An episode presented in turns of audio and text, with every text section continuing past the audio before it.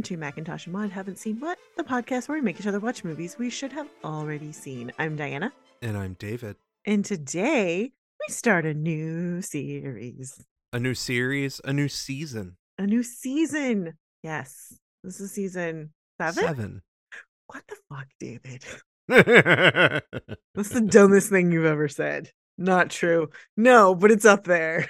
That's not the dumbest.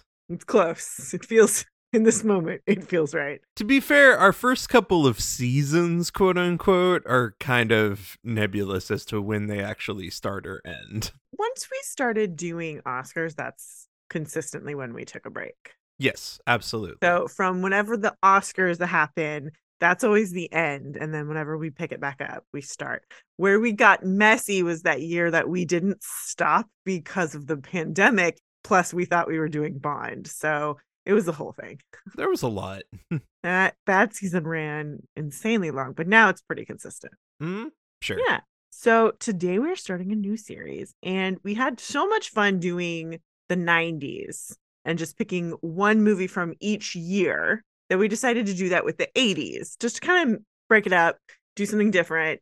Oscar seasons tend to be heavier films, and so it's kind of nice to go back towards like maybe something that's a little more pop culture and get a good mix for a decade. So we're doing the 80s. The 1980s. The 1980s. And so that means today we're doing 1980. And that means we watched Fame. A chronicle of the lives of several teenagers who attend a New York high school for students gifted in the performing arts. I think we're going to have very different opinions about this movie That is very possible. because we uh there there were hints as we talked about this. I don't hate this movie. I don't hate it either. I think it's actually pretty good. This is one of those films that, like, this was the first time they did this. So then ev- all the movies that I like that are similar are exist because of this film. They exist and they're judged based off of it. Here's here's my thing about this movie is that no, it's not it's not great. Hmm No. However, for its flaws, it was it, to it, it to me still feels like the most earnest and the most thoughtful version of this that I think has been done. Hmm. And I say that not even to disparage movies like Step Up, which I've I've I've seen parts of. I haven't seen Mhm. the whole thing all the way through. We know we've talked about this before Mhm. but I think especially that movie and lots of later movies focused so much on the performance as the thing to go see, which is not a Mhm. bad thing. Yeah. This to me actually feels like they're trying to weave in a full story and they're trying to weave in a lot of interpersonal details. It's pretty clumsy in how it does it, Yes, it's very clumsy. but it tries. It it did try. Like you you again, this is the first time anyone was trying to tell this type of story. Or it's not necessarily true, but it's the first time it was about like this particular type of environment. it's the first time for sure that we're focusing on high school kids. I mean, it, it- the whole thing was spurred. The producer, David De Silva, heard the school mentioned in a chorus line, hmm which a chorus line was the original version of all of this. Sure. We we talk about it as a nexus. Actually, this goes back to my theater days. I learned about this. A chorus line was a fully developed project based off of the recollections of people working in the theater hmm Yes. and it was the first of its kind to do that. hmm This was the genesis of this story came out of that and saying, what if we looked at these high school kids who are under this huge amount of pressure? hmm And it it sort of mushrooms from there. And to me, like I said, I don't necessarily think it does the greatest job in the world, but I think it tries. And I think that's the reason it still, while it resonated more in its time, I still think it has a lot to say, especially more than some of the sequels and spiritual remakes that have come out of it. Because they've tried to remake this movie many, many times, Yeah.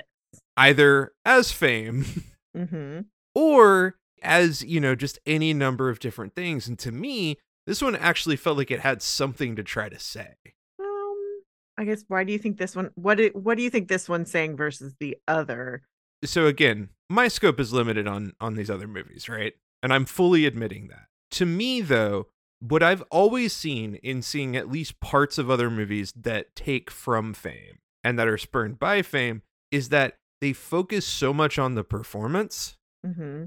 and they focus so much on the spectacle part of it and the vibe of being in performing spaces and less on the fact that of the environment in which these kids live. Mm-hmm. The other part of this that's really challenging is that New York in 1980 is a completely different place Yes. than most of the places where these movies are set in the 2000s. Yeah. So there's a whole other factor to the environment that's going on. I just think that this movie it upped the stakes in a way that I don't know, it it just rang truer because it was trying to get at something deeper than all of these kids are involved in the arts and want to put on a show. It's like, no, they have the kids actually think about all the implications of Eh, I don't think that's true at all. mm, like at all because yes it is all about you know fame like they all think and want to become famous and we see glimpses of you know oh that one guy who's going to get out of here and he's going to do great and then he's waiting tables which there's nothing shameful with that but like oh that job did not lead to crazy fame like everyone at school thought it was. You have someone who um gets himself in a situation where they are clearly being taken advantage of um and they do things that they do not want to do um which is horrible and also didn't need to take place in this film. Um yeah. Um like so we got glimpses of that but we really didn't go through see that all the way through. We didn't get to the point where we have kids standing at graduation going yeah i'm i'm going to college to be an accountant. Like i've loved my t- or or like i don't have what it takes. Uh, like we don't have we see people like we see the one girl who changes her major and that's fine that's great but we don't see people like we don't see a combination of decisions and success plus failure like we don't we don't see that and and to be fair we shouldn't see a lot but that is not the message of this film no, that's where it fails.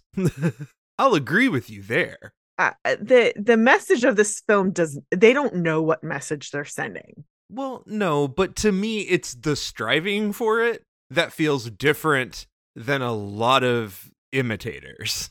um i don't agree because i think other films that have taken place after this particularly a step up series which yes there's a series i've watched a lot of them i love them. I love the dance movies. The end point of success is not the sole focus of those films nor is it intended to be. Um it's more about and in a lot of ways a lot it's about what going through those artistic processes do to enrich that person's life or to help lead them to the next thing that they're supposed to do be it in the arts or not which i think is really much deeper than this film. Hmm.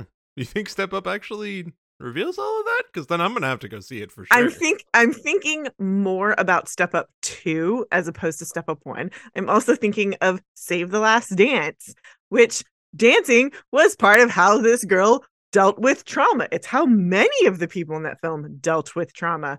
Center Stage is just awesome, so you should just watch Center Stage. Uh, I'm also I keep thinking about Stick It, which is the gymnastics film, which was severely underrated, but I loved it.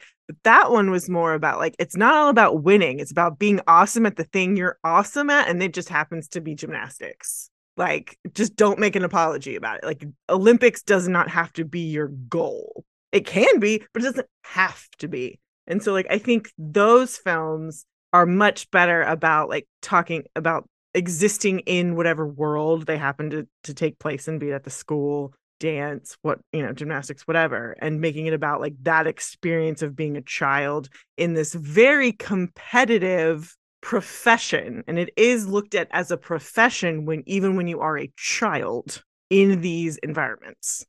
This film does not have a clear thesis and it it wanders way too much it did not i feel like the story that they, they picked which characters they wanted to focus on but then they didn't know what story they wanted to tell with those characters in a way that was cohesive and effective. They just said these are scenes we want and they did scenes. That was a cohesive and effective statement. It was. This is not my first rodeo. All right the budget for this movie was $8,500,000 it's not a lot of dollars And if you want to know that this is the 1980s, uh, the inflation rapidly changed over the decade. It was very interesting to go do the calculator numbers mm-hmm. of like from year to year, the gap decreased dramatically. Mm, okay Uh, thank you, Ronald Reagan. Ew. Uh, so in today's money, this is $31 million for a movie like this, which that makes sense. mm-hmm. This is a like low medium budget style movie. With with a cast of unknowns. It grossed twenty one million two hundred thousand dollars, seventy seven million five hundred in today's money. It's nothing to sneeze at for a movie like this. Mm-hmm. No, no real marketing value. Again, nobody made a movie like this before, so who the hell knew what the market was? And it was an R rated film. yeah i mean that makes sense But it's wild to think about, right? mm-hmm. A movie about teenagers that is rated R. yeah but i like it Yeah. That to me is also the thing that I appreciate that the movie wanted to push that boundary hard. And a lot of that has to do with our director. mm-hmm. I kind of wish that somebody would take that mantle up.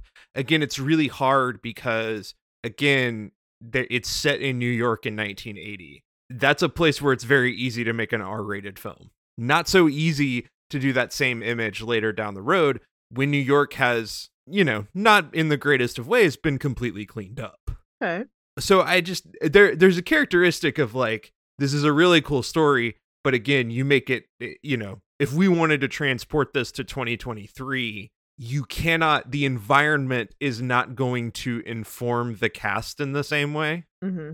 and the stories in the same way because in 1980 the place where it's set is so fucking different. Mm.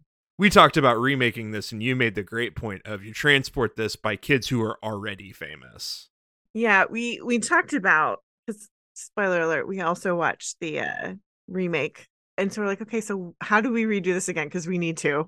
the movie is begging to be remade. Yeah, and I think the difference that's would be more interesting now because we've had so many of these films that take place in a very specific, you know, school environment that it really becomes we need a, a I think actually a TV series could be really interesting where yeah, it's kids who are already in the business whether like they are seasoned, they started when they were babies, they started when they were 10 and now, you know, they're they've reached, you know, that middle school, high school time where it's just like you got it like everything's changing the game is completely changing for you whether you just got in or just got out like things are going to happen fast in a good way or a bad way um and it would be really interesting to see how like those dynamics And, like, also some of some of them being influencers. Yes, and uh, that would definitely have to be a piece and have to be the kids who's really studied and worked hard and hustled versus the kid who just happened to, you know, the the kid who got found at the mall.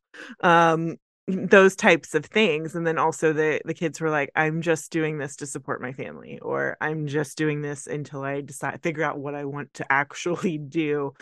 Those are more interesting stories. So what we're saying is this meets the Breakfast Club. Um, no. I'm gonna see if there's a show that does this very well now. Something similar. I don't know, but it would be interesting. Yeah. I, I think the time and place is so specific to the movie that it Mhm. makes it really hard to just retell this story again. No, and it it's not this story, but it's this idea Yeah. of young people pursuing an artistic career, and I think that's better as opposed to just fame because they are very different things. Now, the other thing that informed the movie, besides it being mentioned in a chorus line, is that one of its most famous alumni, Freddie Prinze, hmm committed suicide. hmm and it was a very public thing. Freddie Prinze was an up and coming star, and David De Silva, the producer, kind of went to go check it out because of the demanding environment that he came out of and his sort of meteoric rise. Mhm. Now, they make it pretty fucking obvious because they hammer it through with one character. Mm-hmm. Um, and we'll get into that. But that's another thing that informs it is this this one story kind of became the central motif for the whole movie. Mhm. Which I don't think it's terrible. All right, let's talk about our writer. The gentleman is named Christopher Gore. This is it. This is all he ever really did, but hey, that's nothing to sneeze at. He wrote the movie, created and worked on the TV series all the way through its run in 1987. So, right after this, it gets made into a TV show, and it goes from 82 to 87. Okay. 130 episodes. Did great. And then in 1988, he passed away from HIV. Mm. What do we think of the writing of this movie? It is very flawed. I it does an incredibly good job of setting up the characters. Yes. It establishes them really well. It puts them in the in the lane in which they're going to be in. The the drama kids, oh my god, I was having flashbacks. Oh, yes. and the dancers, uh, it, all of it. Band, the band kids, um, that kid who's just like, I'll do anything just to be here. The kid who's just, you know, he's lying about literally everything. yeah. Um, yeah, we all know that guy. The archetypes are great.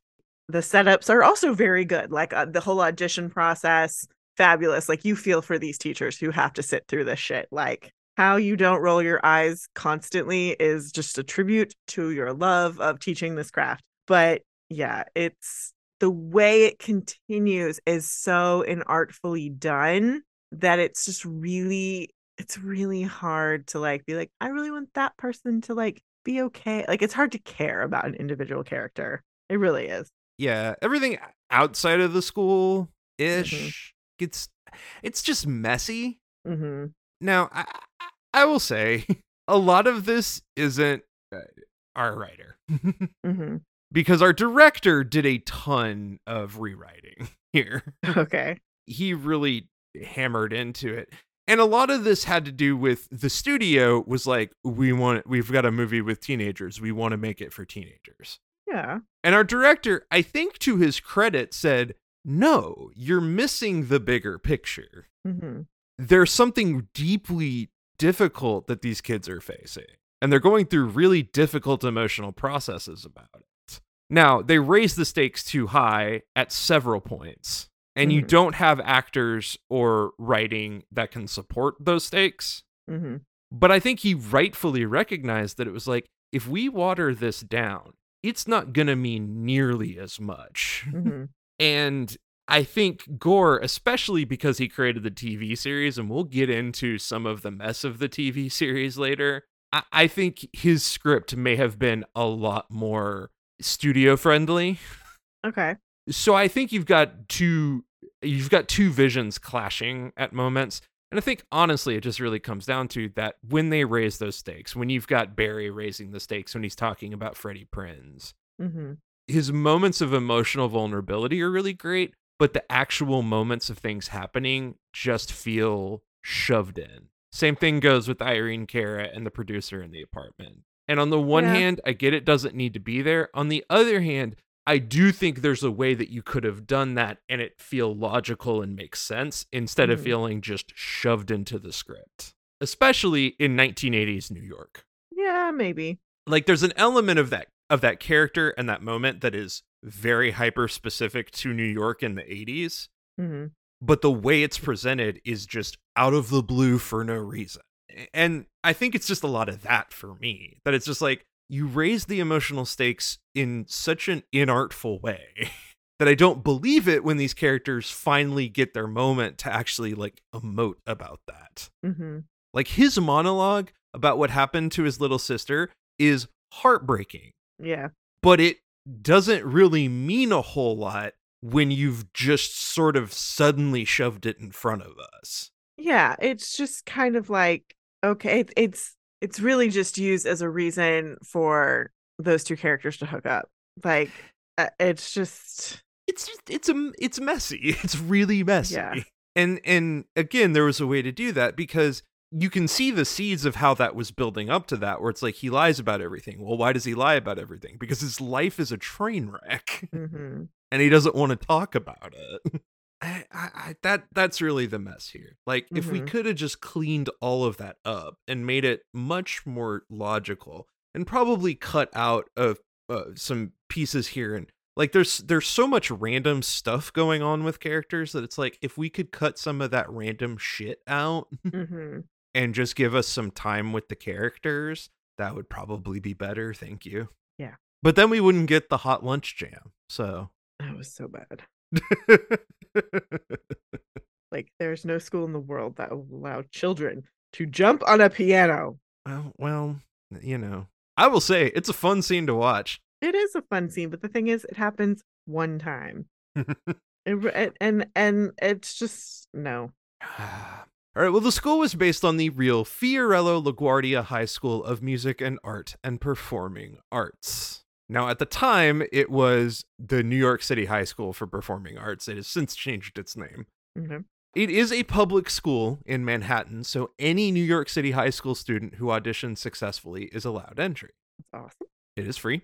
Uh, notable alumni include Matthew Morrison, Mhm. Chaz Bono, Ellen Barkin, Jackée Harry, Billy Dee Williams, and Al Pacino. Mm, okay. What title could have been better? Oh, I don't know. It was originally called Hot Lunch. No. Now, it's not the worst name in the world to tie it all together, and as a working title, I don't hate it because Mhm. again, the whole you know we get brought up near the end of the movie. It's like all they promised you was a bunch of A art classes lunch. and a hot lunch. Yeah, that's fair. I don't hate it. Yeah. Uh, however, our director walked past a porn theater on 42nd Street and saw it showing a 1978 porn film called Hot Lunch. Yeah. So they opted to change the name. Fair. The producers then brought up a bunch of other ideas, and oh boy, Diana, Oh, this sounds fun. never let the studio name a movie. Mm. Razzle Dazzle, Nope. Neon Dreams, That's a different porn. Break a Leg, That's a horror film. Tinsel and Glitter, Also a porn. Stage Struck. That's a mixed metaphor. Yeah. And Reach for the Sky. That's an afternoon special. After all of these were rejected by our director, Mm-hmm. who had a very different vision for this movie, Mm-hmm. uh, he instead approached David Bowie because they are both British, and he asked if he could steal the title Fame from Bowie's 1975 album Young Americans. Okay. Oh, that worked so much better. Mm-hmm. they got it right. They nailed it with that one. Oh, stage that the one that gets me the most is stage struck. I'm like, oh, It's just awful to say. it's the worst, right? Mm-hmm. Ugh. Now let's talk about our director. This gentleman's name is Alan Parker. Okay. He is a British director. Before this, he directed Bugsy Malone and Midnight Express. After this, Shoot the Moon, Pink Floyd The Wall, Birdie, Angel Heart, Mississippi Burning, Come See the Paradise, The Commitments, The Road to Wellville, Evita, Angela's Ashes, and The Life of David Gale. He then stepped away for many years and passed away in 2020. Hmm. What do we think of Alan Parker's directing of this movie? Blech. Blech. Mm, So the writing is so bad, and he did not make any of it better. See, okay, this is where I think I found a lot of redemption. Is I kind of like his directing. Okay. I think he's actually going for it a lot, Mm. and he's taking a bunch of chances with the story that he's got to try to make it as impactful as it is. Again, the movie's a mess because the writing's a mess, and he put his hand in a lot of the writing. But I think his choices and his decision to say, no, I'm not just going to make this some, you know, PG rated movie. I want to actually show every deeper part of this. Mm-hmm. I think that's his directorial vision. I think him rewriting the script is a big part of the problem. But I, I think his directing is actually one of the more successful things in the movie. Hmm. Like one of the one of the things I one of the s- shots and scenes I love the most is when is when Montgomery is up in his loft apartment hmm by himself and you see him under the Coca-Cola sign and then he sings that song on his guitar. hmm It's beautiful. Yeah, That's a It is. beautiful shot. it is. And as horrible as the scene is, when you see Coco, you know, he shows her and he doesn't show her on film. He Mhm. shows her in that horrible moment on a videotape. hmm Another really good shot. as bad as that moment is in the writing, his choices visually, I think, make a big impact. Hmm. It's what made me not be bored of the movie, to be perfectly honest. Hmm. All right. Well, Parker made the specific choice to have the first shot of the movie be a poster of Olivier playing Othello. The reason for this was the greatest actor of his time during that production experienced stage fright during the middle of a performance and lost all self confidence. Olivier had to be coaxed back into getting back on stage. Hmm. He wanted to point to the movie stripping away the sheen of all performance and as a subtle nod to Montgomery for getting his lines during his audition. hmm So Parker shot that's just the sort of level of thought and care he was putting into visually how he did it, which I thought was interesting to note is like, okay, he was really thinking through this. He opted to film in sequence over 11 months from March to November 1979, allowing the cast to simulate the full high school experience together. hmm That's smart Yeah. especially for a movie like this. And he filmed almost 10 hours of footage, necessitating deep cuts to get the film to its final length. Okay. I think that might be a big part of our problem too, is that he's got a really interesting contiguous story, but he had to cut out a whole lot. One of those moments where I might not I might not be mad if I saw a director's cut here. Not 10 hours, No. unless it was a series. But maybe I, I would I would sit down with a V a DVD and watch a three hour cut of this movie if we restored some tissue that's missing. Maybe. He did all of this without the cooperation of the High School of the Performing Arts. Really? When they brought the script to the school, they were not comfortable with the profanity, nudity, and drug use. Fair. Now, that's fair, but then they took a further dig at him by mentioning his previous film, Midnight Express, which I will tell you won several Oscars and is a great movie. Okay, I have not seen that one. They said, quote, you cannot do to the school what you did with Turkish prisons, unquote. Mm. Parker and his producer Alan Marshall were so angry and frustrated after this that they reportedly shouted a number of obscenities at the board and then on doing that said quote everything that's just been said has been overheard in the hallways of this school unquote Hmm. point made I, yeah. the school was not amused and they did not overturn their decision but he's right Yeah. there there is the level of I understand you've got your reputation to uphold. Yeah. but the flip side of that is is that these kids are in high school in New York City in a time where the sort of stereotypes, old stereotypes about New York City were actually kind of true. Yes. The city was not in the greatest of shape in 1980. Mm-hmm. So he's he- I, I think his whole point was like the stories we're telling here are tame compared to what some of the shit these kids have gone through. Mm-hmm. And then, you know, just adding the insult to Midnight Express of like, you're not going to do the same thing that you showed Turkish prisons when he's like, hey, I actually told a true story about a guy who went through hell in a Turkish prison. What the fuck are you talking about? so, uh, yeah. Anyway, they couldn't use the actual high school for filming, so they instead found an abandoned school in the Upper West Side. And Parker got the designers to meticulously recreate all of the classrooms, hallways, and bathrooms. Hmm. Every detail down to faded paint, cracked walls, dirty furniture, leaky pipes, and the general rot of the interior was built from new materials completely and then made to look worn. All right. So, props to the production design on this movie. Mm-hmm. Because holy shit, it just looked like they were in a fucking school. Yeah. No, I I would have thought it was a, a working school at the time, but that's cool. Producer De Silva was one of the biggest champions of getting Parker to uh, direct this film, but after beginning to see the footage and how dark it was going, he began to backpedal. Mm-hmm. He wanted a hit. Yeah. De Silva interpreted the movie as, quote, inspirational and uplifting, while Parker's vision was too dark and disturbing. Parker ignored all of this. He wanted to get it as real as possible. Mm. During the famous dance sequence, Bob Fosse visited the set Okay. possibly to help him out with some of the staging ideas. And during lunch, they both then commiserated at how difficult it had been to get filmed. He also used a previous trick and technique we've talked about on this show to get the diffuse, gauzy look of the movie. He Okay. stretched a nylon stocking over the lens and camera, the same technique that cinematographer Oswald Morris used for Fiddler on the Roof. Oh, okay. Oswald Morris pioneered that technique for Fiddler. Hmm.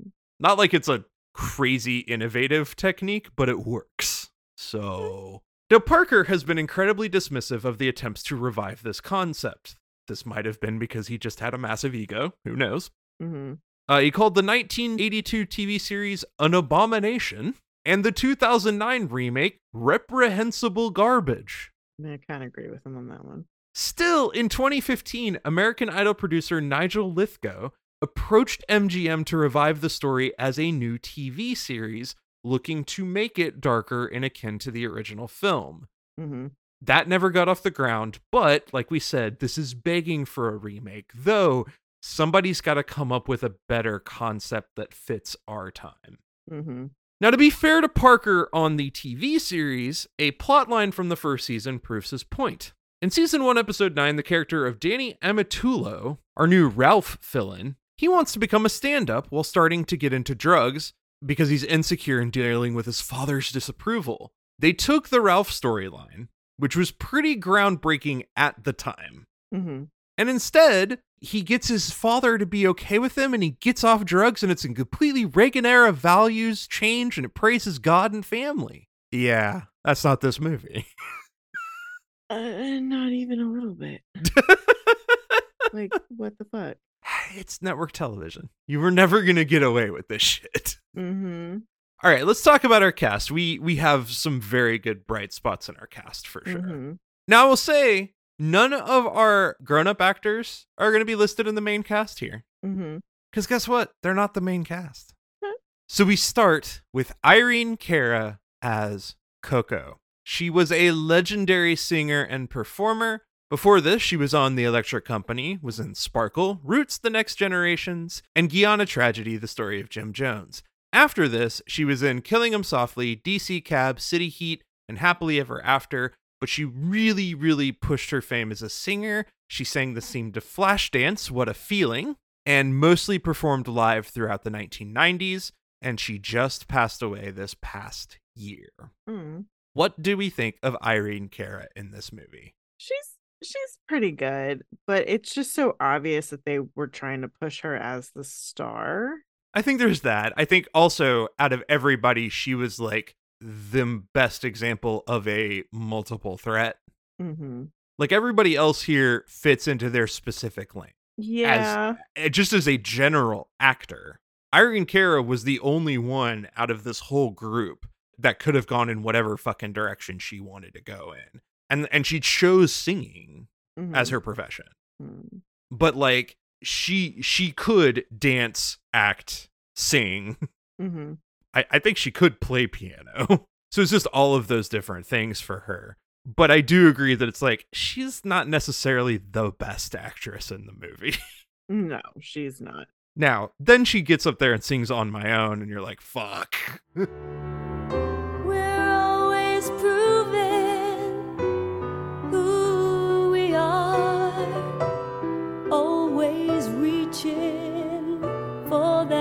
Rising star to guide me far and shine me home out here on my own. So you you get why it's like, well, yeah, no, you have an incredible voice. She does. Yeah, she's she's not the strongest performer, but I don't think she's bad for sort of a, a lead central character. Mm-hmm. And you know, in that scene that we keep talking about, where we're not going to describe what happens because it's terrible, she does a really great job, though. Mm-hmm. She really does. Um, it would have been interesting though to to see more out of her acting wise over time. Mm-hmm. You know, I know that's not what she wanted she wanted or chose to do in her performance career, but it's kind of like you're seeing the first moments of a star Mm-hmm. and you're kind of like, "Whoa, where did that star go?" Yeah. And after the 80s, she was just like, "Nah, I'm just going to go sing instead." Yeah, that's cool. So, whatever. Who could have been better? We'll talk about this later. Debbie Allen. Ooh. Yes. And we'll we'll get into that. All right, then we have Lee Curreri as Bruno, Okay. the synthesizer guy. I love it. After this, he kept the same role throughout the TV series. Oh, okay. He was in Crystal Heart and he did a number of TV spots, but he mostly works as a composer for various small projects. He doesn't have a lot of big credits after this. Mm-hmm. This guy's not an actor. No, but I I really loved his character because that is so that is a perfect example of somebody who should not go to a place to formally learn a craft because his brain like no because you kn- you meet those people who they're amazing artists and whatever their chosen medium is they have no training it is just their brain has figured something out and they're doing it and it's just like don't ruin it don't don't go to school teach yourself something else because right now you are riding some wavelength when you feel like you are out of gas. You have nothing left in the tank. Then go to school. Learn some new things and then you'll have all of this time that you spent learning on your own to bring to that. But he is the perfect example. I really loved his character because he never learns anything. Like other than like and his dad is just so supportive. That's it. It's just like i'm frustrated by all this bullshit. This is a waste of time. And it almost crushes his soul. He's sitting there trying to learn how to do this piano bullshit and it's like he could do so much cooler shit on his own without this school and i did i did really love that Yeah, I will say the music teacher here and the and the the music lesson part of it, they Mhm. missed the opportunity of having a music teacher who is supportive and intrigued by this character, but also points out that it was like you do realize that there's a reason why you need to learn this other shit. And and I only say that because we do get a lot of that with the other teachers. and see like in i feel like in step up they not step up center stage there's a really good moment of of like there's like there's a reason why we're making you do the same thing over and over and over and over and over again uh, which is great and really interesting this was also a great because we have this scene where the teacher's like you're you're not going to make it you're just not going to make it like you don't have what it takes like well i got in here it's like that's not enough and this would have been a great place to be like I can teach you all of these things, but I don't think you want to learn those things. And I, well, I think they have value. I think what you're doing on your own has its own value. And I think you need to pursue that. Like, Mhm. I want a teacher to tell him, you're too good to be here. Like, "Oh, I cannot teach you what you need to learn to continue. That's the kind of kid who just needs to get through high school and do his own shit and then go to like fucking Oberlin and do weird shit in college. Honestly, that's a kid that I would be like, we're pulling you out of school. You're gonna get your GED, homeschool you, get get that shit done so it is out of the way so you can spend your time focusing on this. Yeah, fair. I mean, there are definitely colleges for those people, but not Sure. schools. But uh Lee Curreri is not no, not an No. actor. No, he's he's definitely not. Let's talk about a guy who is a pretty good actor and I kind of like him here. Paul McCrane as Montgomery. Mm-hmm. Now before this, he had a small role in Rocky 2. Mm-hmm. After this, he's in The Hotel New Hampshire, Purple Hearts, Robocop, The Blob from 1988, all the TV movies and guest starring spots, The Shawshank Redemption. He had a pretty good run on ER and Atlas Shrugged to The Strike. If you see him older now with like, he's got a, a little bit balding and has a little bit more of a beard, Mm-hmm. you recognize this character actor guy. Oh yeah. He's like a that guy. Mm-hmm. He's so good. He is so good and he's quiet. And they they did you can tell they really were very careful about his character. I'm not saying it's perfect. I'm not saying it's great, but they were very careful with him. Montgomery's one of the best written characters in the He whole is. movie. He is. and specifically because they said we're gonna have a gay character and he doesn't give a shit. And it's not about that. He has one scene where it is definitely about him being gay, and that's it. But the Yeah. rest of it is just him working on his craft, being friends, and just wanting to do that. That's it. All it is. Yeah, the only other incidental part is just that he's lonely because he doesn't have any other gay friends there. Yeah. Like that's really all it is, and it's a beautiful thing to watch, hmm especially from 1980. Like that that is one thing that people were like, "Whoa." It's a groundbreaking little moment. There's there was a lot I had to go through to like be okay with this, but I am. And really the story is more that his mother is nowhere to be found hmm because she's famous, and he's like, "I love this too, but I'm trying to figure it out." Yeah. and he's the voice of reason for the whole movie. And then McCrane just does a really beautiful job of just being simple and understated with all of it. hmm Like it's it's thoughtful, it's great. If every character and storyline had been like his, the movie would have been incredible. Yes. Other characters have these really good moments like Mhm. Montgomery, but they don't have the same consistency as Montgomery. Yes. And that's kind of where it's like, damn, I wish we had gotten the same consistency of story throughout. hmm And a lot of that's the writing. Who could have been better? Emilio Estevez Oh. auditioned for this role. Oh, that would have been lovely. It would have been lovely, but here's the thing. I think he's so much better as the jock in the Breakfast Club. Yes. Like he fits that archetype so much better. I think he could have done this very, very well. The way that look and that that big red curly afro, it just choice. fits that kid of famous person vibe. Mhm. On the other hand, so does Emilio Estevez. Then we have a big one. Mm. Not a big one because he's a famous person, but a big one because there's a whole bunch of backstory with him. Okay. Barry Miller as Ralph. hmm Now, before this, he had done a lot of television and Saturday Night Fever. Okay. After this, The Journey of Natty Gann, Peggy Sue Got Married, The Last Temptation of Christ, and Flawless. What do we think of Barry Miller in this movie? Mm, He's doing a lot of things. I mean, he's great. Uh huh. The writing is a mess, Yes. but I think he's. Here's the thing: we we value commitment out of actors. hmm He's fully committed. Yes, he is. Whether or not it's successful doesn't have that much to do with him hmm so much as it does with the writing's bad. But like he's pushing it as far as he can. And in those moments where it should be just totally eye rolling bad because of how stupidly they've inserted the stakes, he still makes it gut wrenching. Yeah. Him talking about Freddie Prinze should just make us Blech. And instead, I'm like, damn. Mm.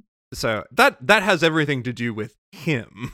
hmm That being said, it's really hard then to judge too much of his performance because, like, well, what would have been like if we'd have given you like actually good shit to work with, dude?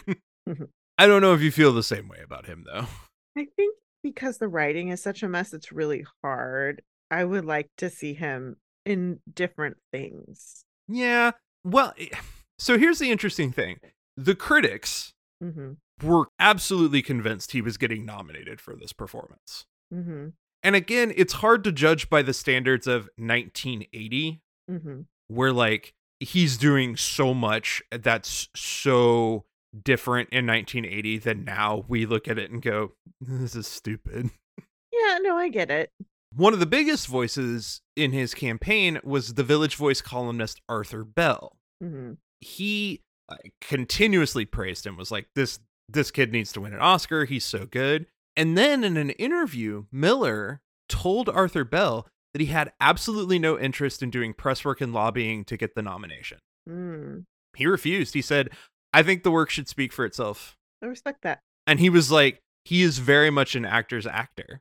Hmm he's like i don't i don't want to deal with it. I don't want to do the press for it. I don't want to get caught in the pr machine. It's not what i'm in this for. And bell notes in the interview that he he admires him for it Hmm. but he also completely feared that it was going to tank his career and it kind of did. Like this could have made him a star and instead he was like yeah i don't care about that. It's not why i do this. I get not caring and not wanting to lobby, But there's a difference between lobbying and promoting your film, like promoting the work you did, Right. uh, promoting the project as a whole. There's nothing wrong with that. I, it's you know, you, you it's very easy when you you can tell somebody's just in it for themselves when it comes to promotion and doing press. So that that was probably a mistake, but if he also was like, "Oh, I do not want this attention at all and I'm going to make sure that stops right now," then good for him for boundaries. Yeah, and and to be fair, I don't think it was like I'm refusing to talk about this movie. No, no, no. He was perfectly fine doing press for fame. hmm It was that he didn't want to go into the amount of work and grind to then turn it into superstardom. hmm He looked at that and was like, "That's not why I act." Yeah, it's fair. Worked out okay for him because he won a Tony for Biloxi Blues later oh, on. wow. That's cool. And he a lot of these people did lots of stage work. hmm So let's be very clear like none of these people wound up in any bad plays. hmm So yeah, that that is an interesting moment, but that really I think sank any chance he had of getting a nod. Yeah. Now, we talked about Ralph's monologue about his little sister, which is pretty dang good. Yeah. It was a debacle to film, however, and this is where we find that while Alan Parker might have had the right idea of going for gritty and true Mhm. in the actual good way of that, he might have pushed it too far. Uh-oh. During the filming of that scene, Parker and Miller began to argue. Miller, to his credit, and I agree with him here, thought it should be a quiet, intimate, slowly tearful memory. An actor's point of view here. hmm It's a much more interesting, approachable way to play that scene. Yeah. Parker wanted an intense emotional breakdown. No. The power struggle over this lasted for two nights Wow. and multiple takes. Parker was continuously pushing him, unsatisfied with the result. Parker continued to insist on more and more takes. He began to shock the actors, the crew, and the studio Mm. At how intense it started to get between them. The arguments got so intense that Miller said that he eventually wound up using Parker's anger and hatefulness in how he talked to him to fuel his performance as like his father attacking him. Interesting. And he finally gave Parker the performance he was looking for. 30 years later, Parker admitted his guilt in the moment of pushing Miller too far, pushing him beyond his limits to, quote, the deepest and most painfully exposed levels of what I knew to be his abilities as an actor, Mhm. Interesting. So I think Parker, w- I, I think Parker had the right idea Yeah. of wanting to try to push this in a more realistic, darker, tougher direction. But I think he did that too far and at the expense, not just of the actors, but at the expense of the project. And that's why it's so clumsy and feels so weird. But that Mhm. story tells a lot. All right, two more main actors. We have Gene Anthony Ray as Leroy. This was his debut. He actually attended the New York City School of Performing Arts, but he got kicked out after a year. Hmm. Uh, I believe for bad grades, just like Leroy. That's funny. After this, he reprised his role for the TV show, appeared in Eddie and Austin Powers and Goldmember, and also was an original cast member of Carrie on Broadway. Oh, very cool. so he gets a not so great claim to fame. Um, he did tons and tons of other stage work too, but he passed away in 2003 after a stroke, which may have potentially been complicated by HIV and AIDS. Mm. What do we think of Gene Anthony Ray in this movie? He's very good. Oh, the dance moves I mean, the man can dance. and the face. the face is great.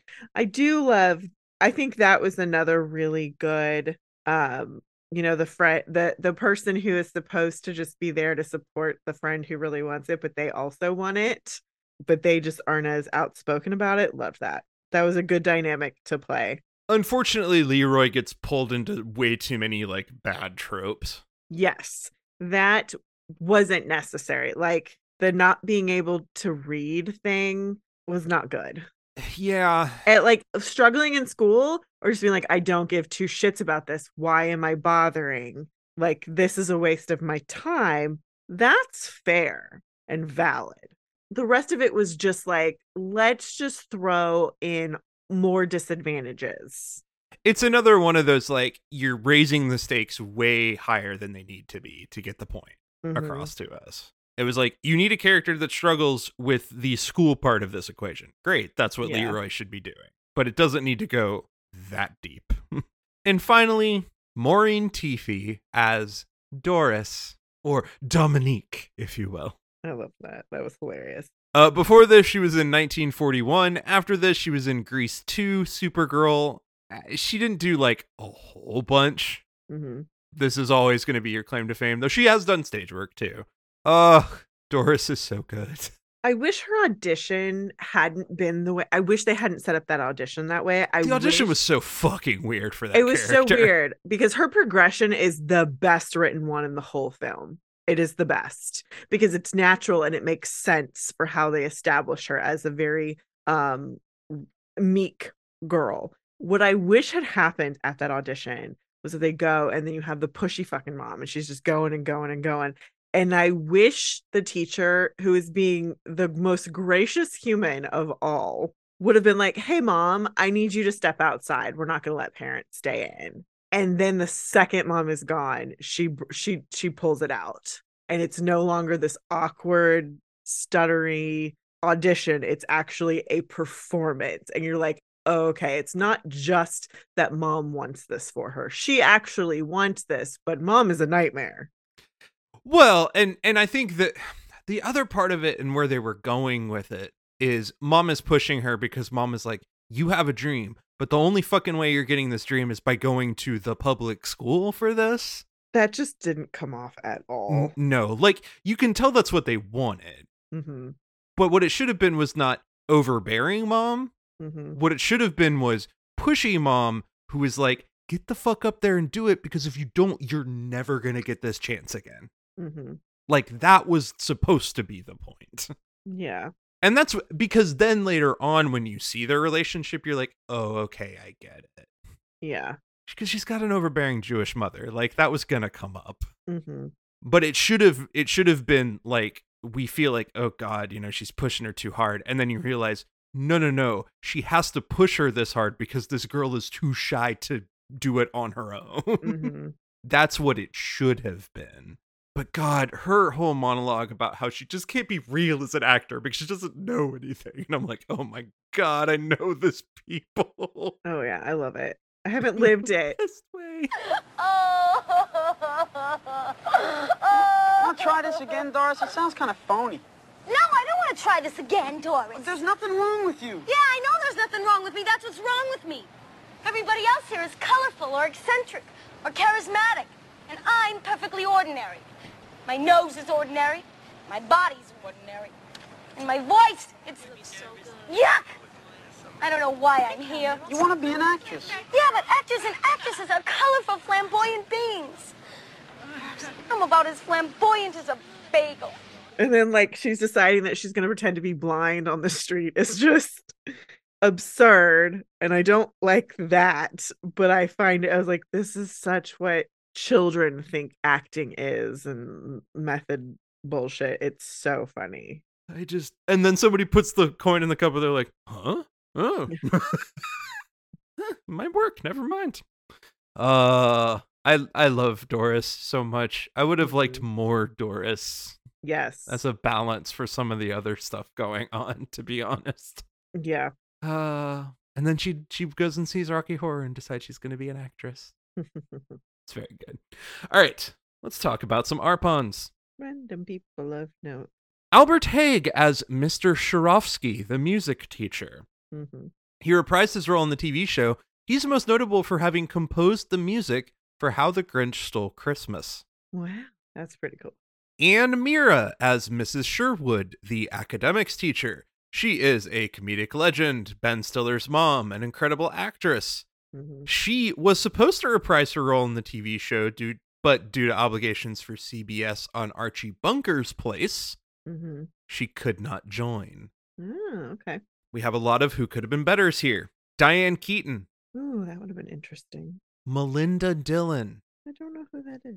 Oh, yes, you do. Close Encounters of the Third Kind. Oh, okay, yeah. Prince of Tides. Mia Farrow, No. and Gena Rowlands. Hmm, maybe. Hmm. We have Joanna Merlin as Mrs. Berg, the dance instructor. She originated the role of Tzeitel in Fiddler on the Roof, hmm and then served as a casting director for Sondheim and Harold Prince, starting with Company, Follies, A Little Night Music, Pacific Overtures, Sweeney Todd, and Merrily We Roll Along. Mm. And she cast the original Evita for Prince and Lloyd Webber. So when she can says she can read talent, holy shit, can that woman read talent? Yeah. uh, we have Jim Moody as Mr. Farrell, the drama teacher. He may make an appearance later in the series. Okay. We have Debbie Allen as Lydia. Yay, Debbie Allen. Uh, she's a legendary choreographer, director, and absolutely amazing lady. Her role was a lot bigger in the cut of the movie. Hmm She was a star student competing with Coco. She would have been like a senior, and Coco was the new kid. hmm And so we see her in like one little scene, hmm right? At the very beginning, she's sitting next to Mrs. Berg when they're auditioning the dancers. Okay. Because her role began to pull focus from the younger stars, they cut it. Okay. And Debbie said in interviews, she's like, they were clearly positioning Irene as the star. Yes. And I pulled focus from that. because she's back. However, she then became one of the biggest stars of the TV series. hmm Her character became the dance instructor. Love it. So that's how they sort of worked around that. But again, that's where I'm like, I would watch, you know, a much longer, even like up to three hour cut of this movie if you had more time to pull some of those characters. Yeah.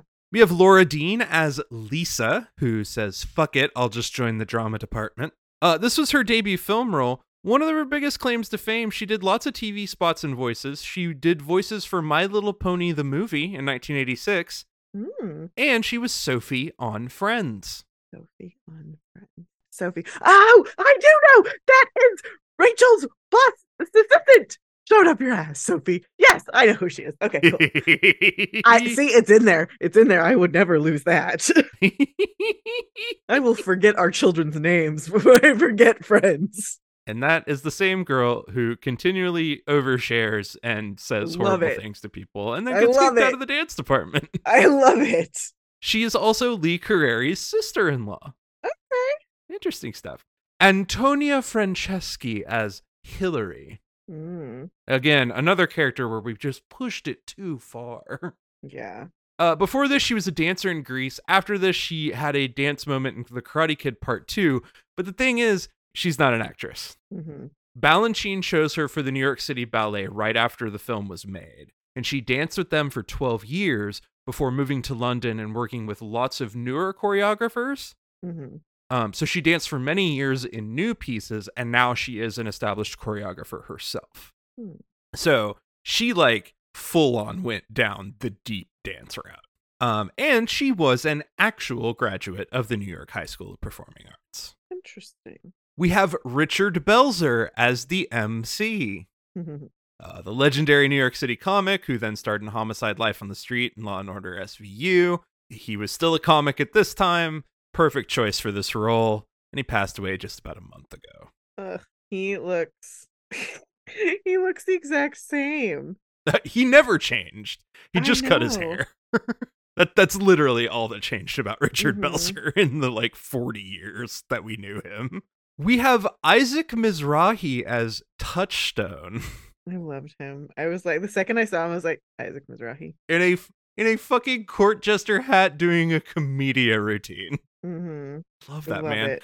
Fashion legend and all around New York raconteur. He uh, did attend the High School of Performing Arts for acting and was a student while they were filming the movie. I love it. And then we have some interesting random people that show up here. As principal dancers, we have Michael De Lorenzo, who is a pretty big dancer, but he also played Private First Class Santiago from A Few Good Men.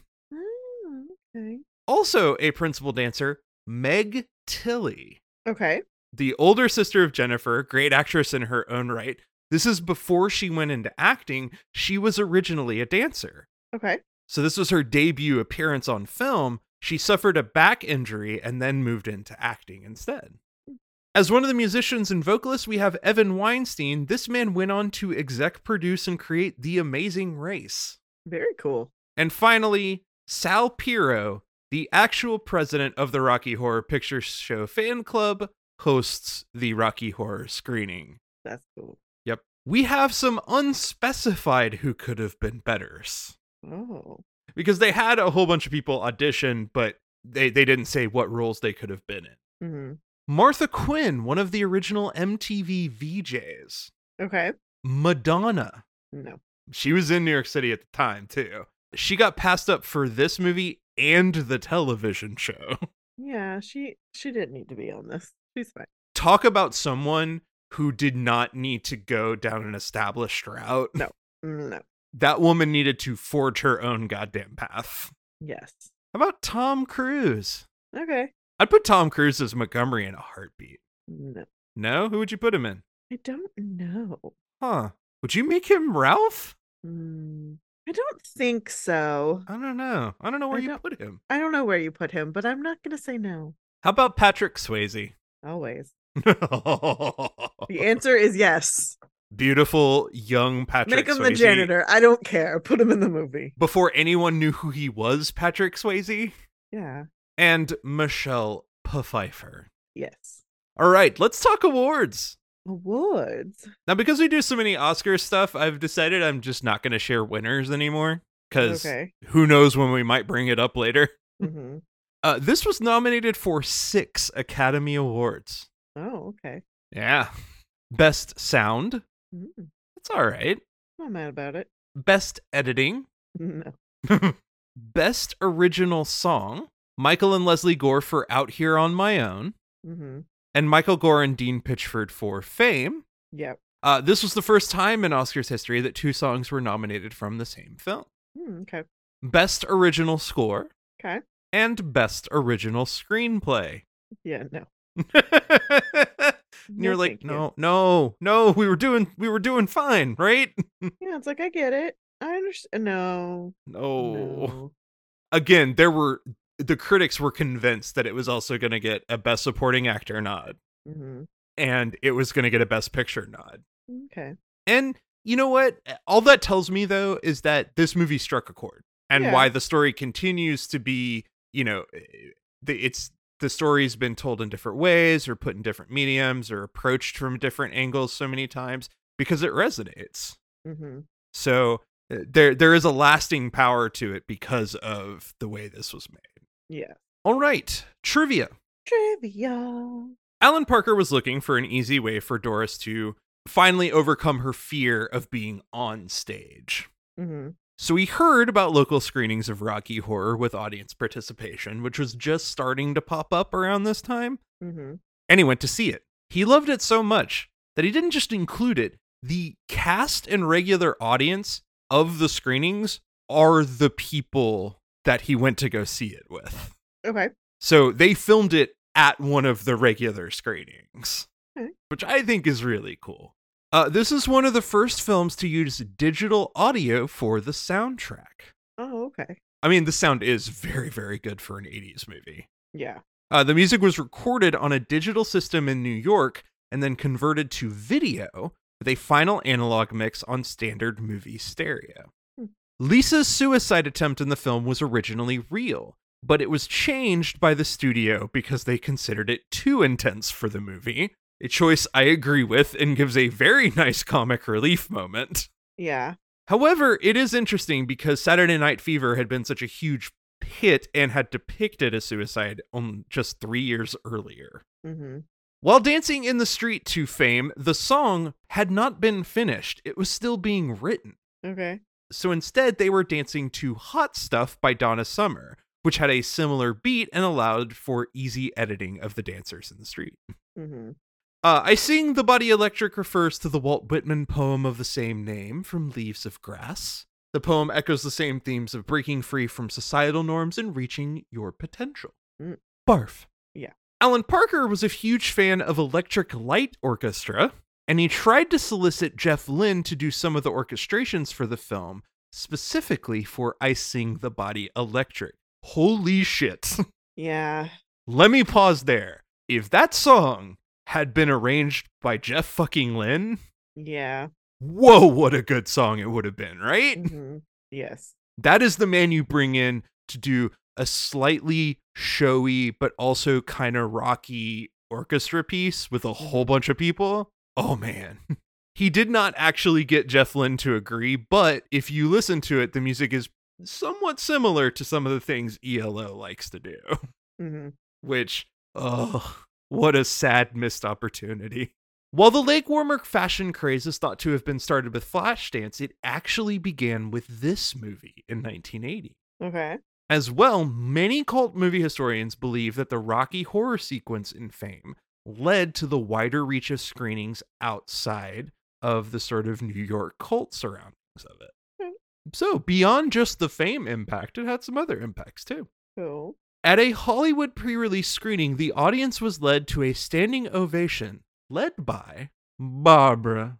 Barbara. Hey, you know what? Kudos to Barbara. Yeah. Barbara just stood up and was like, look at these fucking kids. Look at what they did. Yeah, I ain't mad. like, the woman is frustrating as hell, but every once in a while you're like, eh, I love you, Barbara. hmm And finally, the Step Up franchise has a direct connection to this 1980 film. This film was photographed by Michael Seresin, the cinematographer for Step Up. Mm-hmm. Love it. Yeah. Mm-hmm. Step Up knew what it was fucking doing. There was like, get the guy from fame. All right, and that leads us to ratings. Ratings. Wow. Okay. For every film, we have a specific ratings system. Okay. For this movie, what are we going to go with? How many hot lunches? Oh, good pick. Uh huh. Good pick. Um, I'm to go three. Right. Like, it is probably upgraded more. I was not bored by this movie. Okay. I was actually interested for most of the time. Now, did I roll my eyes a shit ton? Oh, yeah. And did I love the way it tried to approach its subjects? No. Mhm. But everybody's putting as much into it as possible. The actors are committed. Our director had a vision. They just don't execute it very well. And then there's the influence of it. And it was really fascinating to watch and feel that influence Mhm. without feeling like it was too much of a time capsule. It feels like a time capsule, but in a way that's still approachable. yeah. Like, I think this is still a really solid movie. You just gotta, you, you have to brace yourself for some of the hokiness of it, hmm but the hokiness of it is also very earnest, which is not the same case for a lot of movies. hmm like, some movies do the hokey, and then they show you very clearly that they don't fucking believe it. Yeah. this movie believes itself. Hmm. and i'll that usually knocks it up. Like that's what takes it from just a mediocre movie up just a notch for me. It's like it really buys into what it's trying to sell. So i get why everybody gave it a bunch of credit at the time. Uh, you know it just it, it it's kind of a mess but it's still really worth watching three hot lunches for me Uh, I think it's a two and a half for me. It is a mess, but it's very foundational.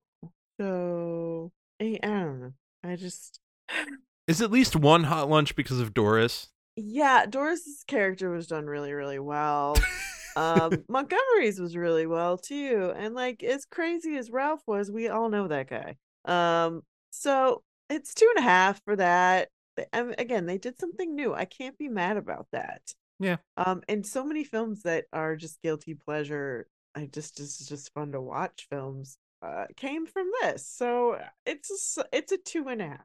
Okay. All right.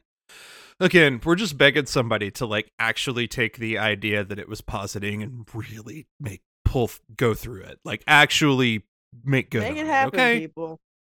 Speaking of somebody who tried to make good on it, Yeah. So we're kind of suckers for series, obviously. Um we we feel like we should see it all. and it's the 80s, so of course we've had some recent remakes. I mean, remakes are half of the box office at this point and our TVs, and that's fine. Some of them are really good. Uh some of them like really fix some glaring issues uh with the originals. I'm to give a giant shout out to Cobra Kai. Fucking love that show. Haven't seen season 5. That show is great. Well, Diana, What? they they did an update of Fame Fuck me. in 2009. All right, let's go watch it.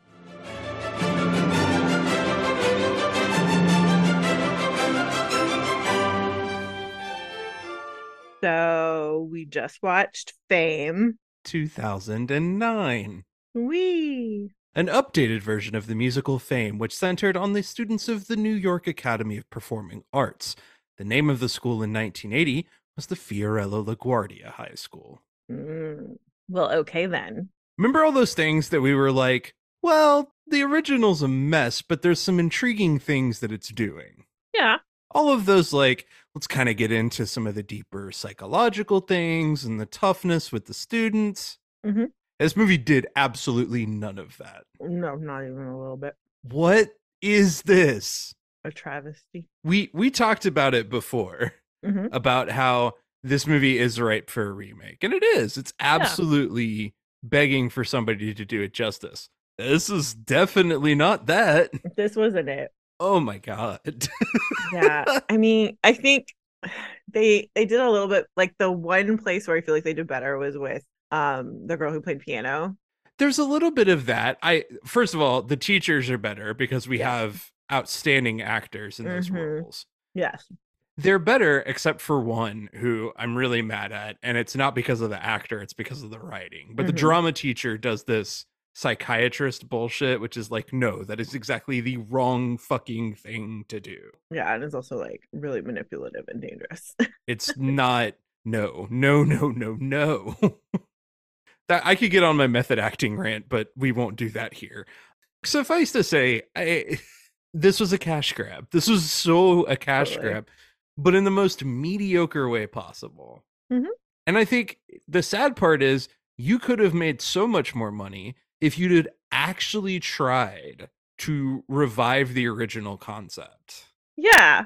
Well, I mean, could have done that, but like, I mean, follow the step up model. It would have been fine. It would have been so much better.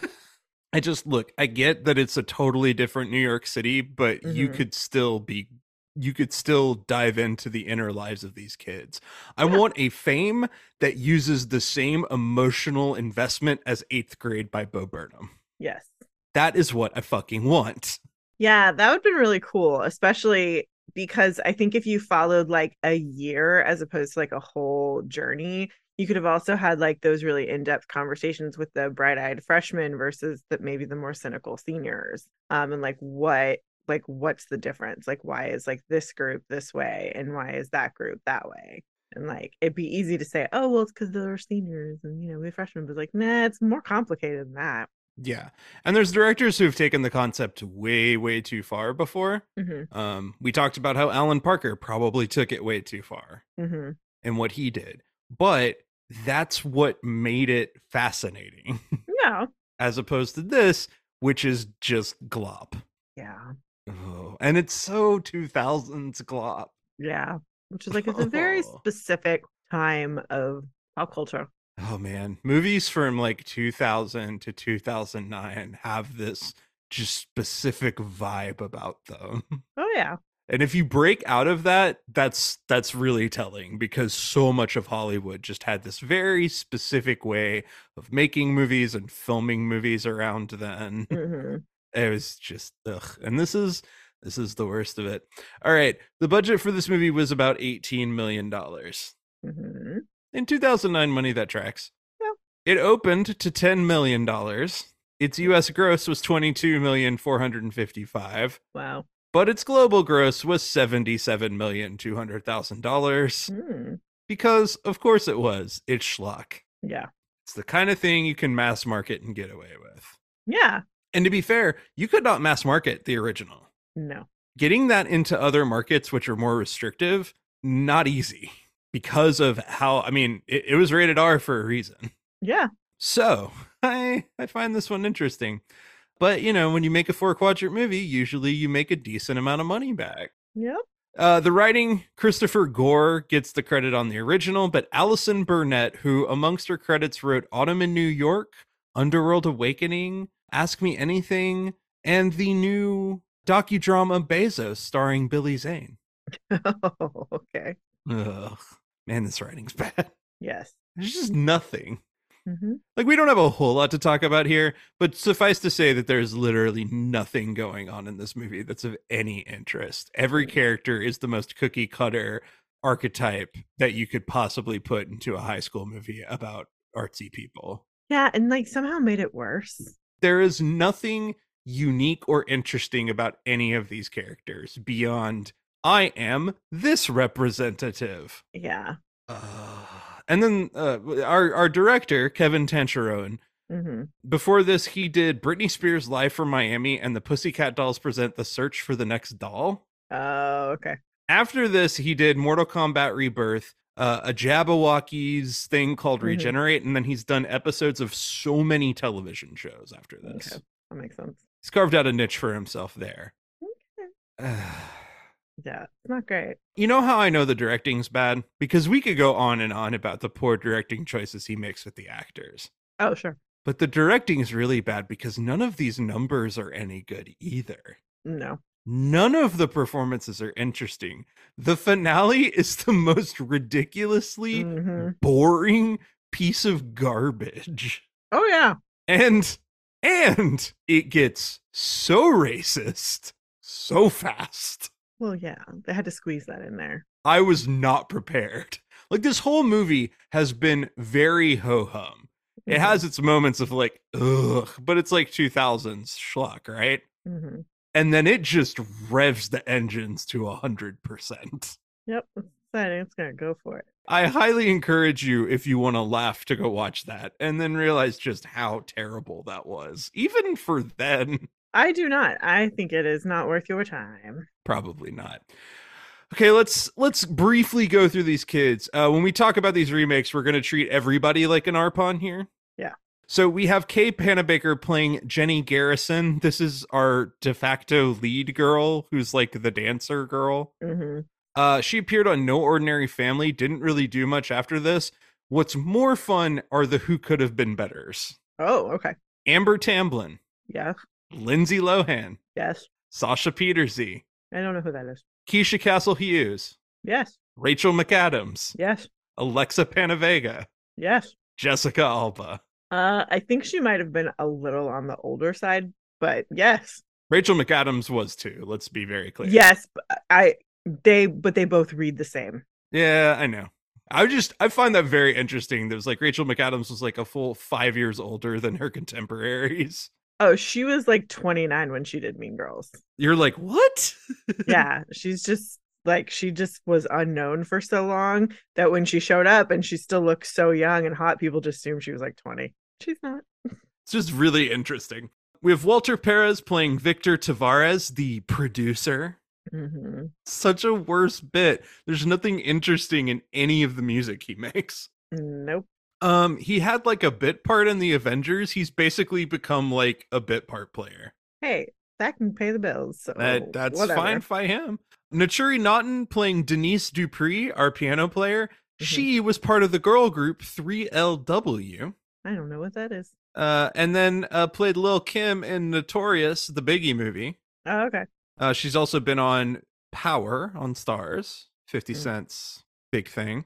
Asher Monroe playing Marco. Okay. This guy has done nothing. I have nothing else to say about him. Kherington Payne playing Alice Ellerton, uh, the other blonde, the sort of uh, blonde girl who comes in to steal everybody. Uh, she has also done absolutely nothing since then. Okay.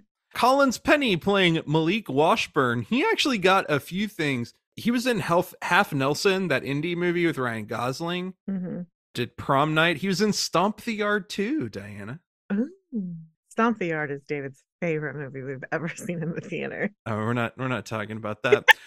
and and I will say, I think some of these people are probably dancers and or went into stage work. They they're all working actors, but they have no IMDb credits. Kristy Flores playing Rosie Martinez. After this, she was in You Got Served, Beat the World. Okay. I don't, I don't even know what that is.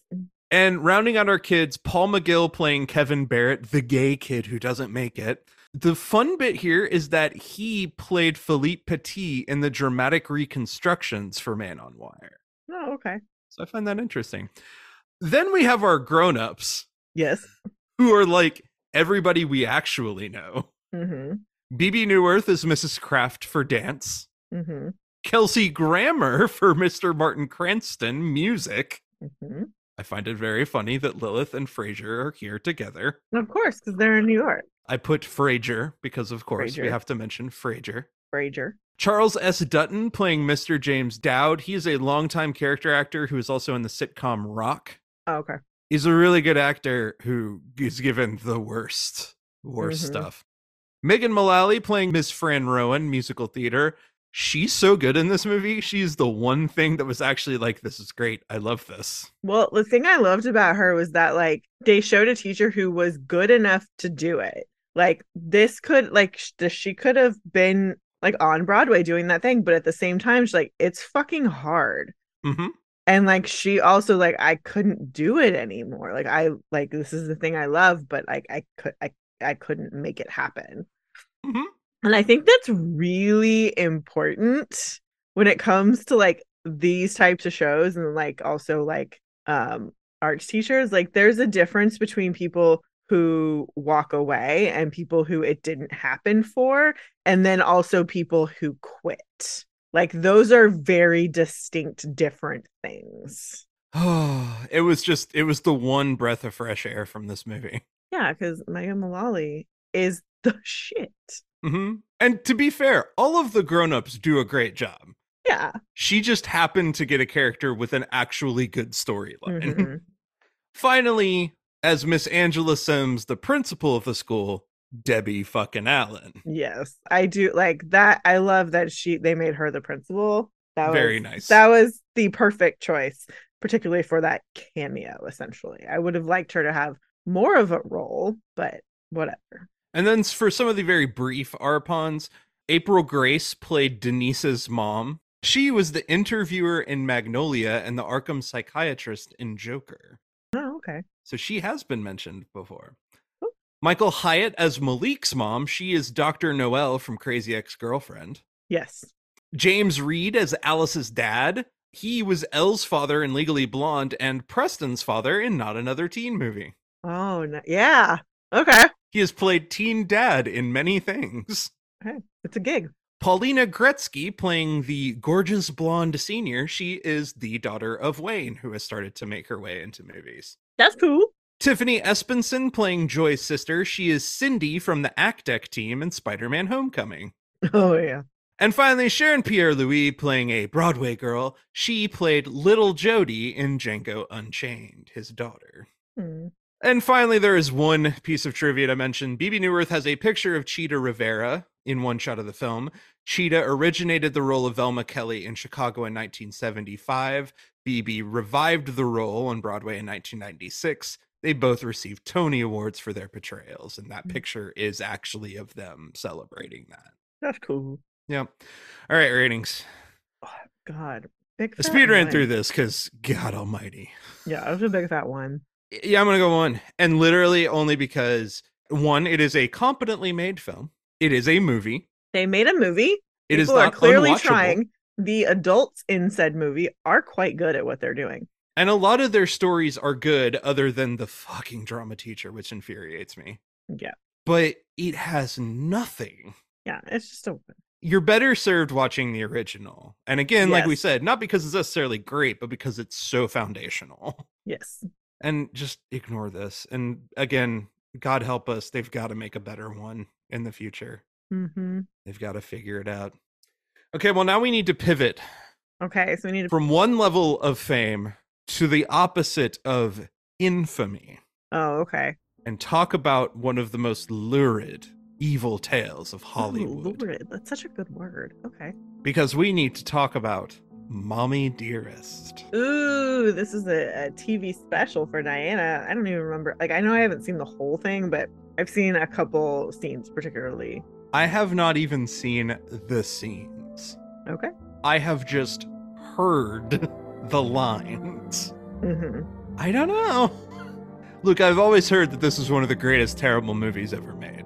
Oh well, I'm sure it won't disappoint in that way. Uh, I hope so. I hope if it is truly that bad, my hope always is that it's bad enough that it's fun for us to watch and Yeah, root against. we want the bad movies to be entertaining. We don't want the bad movies to be boring. Because when you're boring, that's just killer. Like you can be bad and interesting, and like I can give you props for that. We will give you better ratings. We talked about Die Another Day. Yeah, that was just fun. We gave that movie a whole extra star because of how ridiculously stupid and fun it was. Yeah, I can get on board with that. Right? Yeah. So, uh, well, we're going to do it. We're going to talk about it. All right. Well, until next time. Have a good movie.